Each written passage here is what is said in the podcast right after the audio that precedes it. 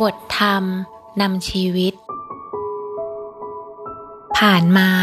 ก็ให้ผ่านไป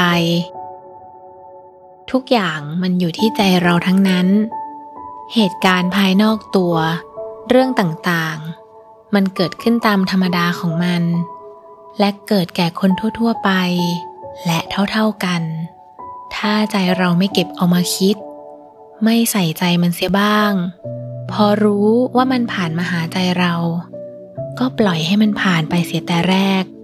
ไม่ให้มันมาติดใจเราเสียบ้าง มันก็จะผ่านไปตามปกติธรรมดาของมัน แม้ว่าบางเรื่องบางอย่าง มันต้องใช้เวลาบ้าง ก็ต้องอดทน และรู้เท่าทันเข้าไว้